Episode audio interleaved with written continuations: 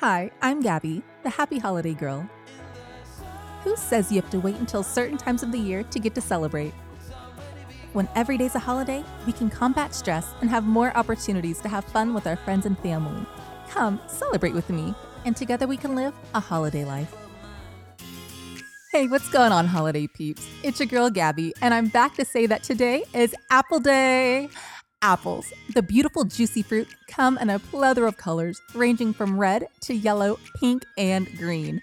Not only are their colors numerous, but there are actually 7,500 varieties according to selecthealth.org. They are used in so many ways, from making apple pies, crumbles, and fruit bars to unusual ways like in beauty regimens for making fruity face masks, for making creepy, creative, shriveled, shrunken Halloween heads, and for helping keep your cakes and baked goods moist through adding an apple slice to your baked goods in an airtight container. The moisture in the apples releases to keep the baked goods from drying out. There are so many reasons why apples are amazing, and I'm about to tell you why.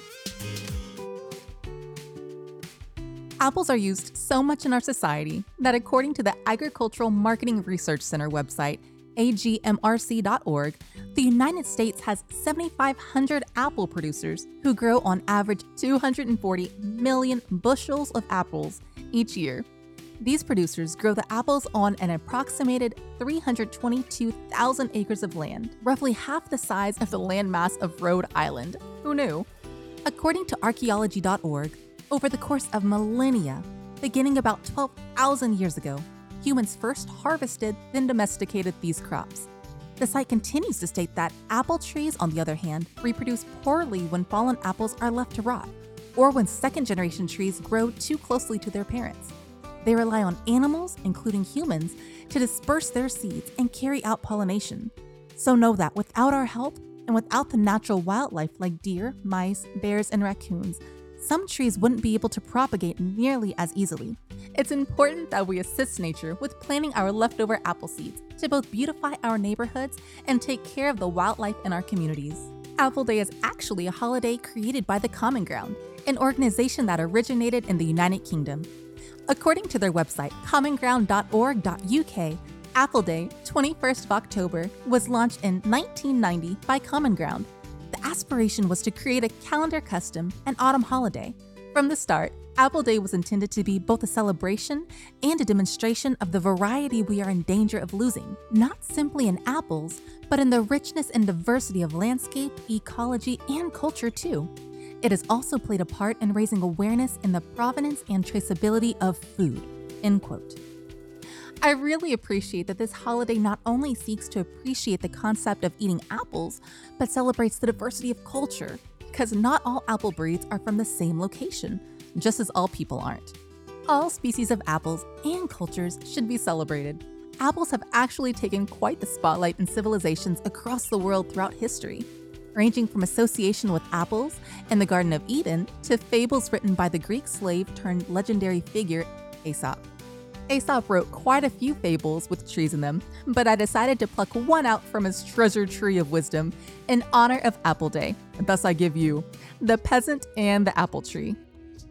A peasant had in his garden an apple tree, which bore no fruit, but only served as an arbor for the sparrows and grasshoppers. He resolved to cut it down, and taking his axe in his hand, made a bold stroke at its roots. The grasshoppers and sparrows entreated him not to cut down the tree that sheltered them, but to spare it. And they would sing to him and lighten his labors. He paid no attention to their request, but gave the tree a second and a third blow with his axe. When he reached the hollow of the tree, he found a hive full of honey. Having tasted the honeycomb, he threw down his axe, and looking on the tree as sacred, he took great care of it. Self interest alone moves some men. For those of you with small children, there's a book called Aesop's Fables, A Little Apple Classic by Charles Santore Illustrations that you can buy on the Goodreads website or on Amazon or potentially from your local bookstore that features some of Aesop's fables with illustrations for children to look at while you read them. Now for the action item of today. In merriment of Apple Day, you've got to be sure to grab an apple from your local farmer's market or grocery store be sure to grab a variety that you might not normally pick. There are so many ranging from pink pearl to ambrosia, Paula red to liberty, but whatever variety you buy, make sure not to throw the seeds away today. Instead, try to plant them in your local park or backyard. The earth will smile back at you. Lastly, I like to leave you with this wonderful quote from a Common Ground Apple Day poster. The apple you eat is the landscape you create. Let's create a beautiful landscape together. I love celebrating the holidays with my family, and hopefully you do too. If you like my podcast, please be sure to subscribe on Apple Podcast, Google Play, or wherever you get your podcast from. You can follow me on social media by using at a holiday life on Facebook, Twitter, and Pinterest, and at the Happy Holiday Life on Instagram. Also, when you go to my website, happyholidaylife.com, I give out a free monthly holiday activities calendar for all of my subscribers. So head on over and check it out. Until next time, stay safe and live a holiday life. I'll talk to you tomorrow.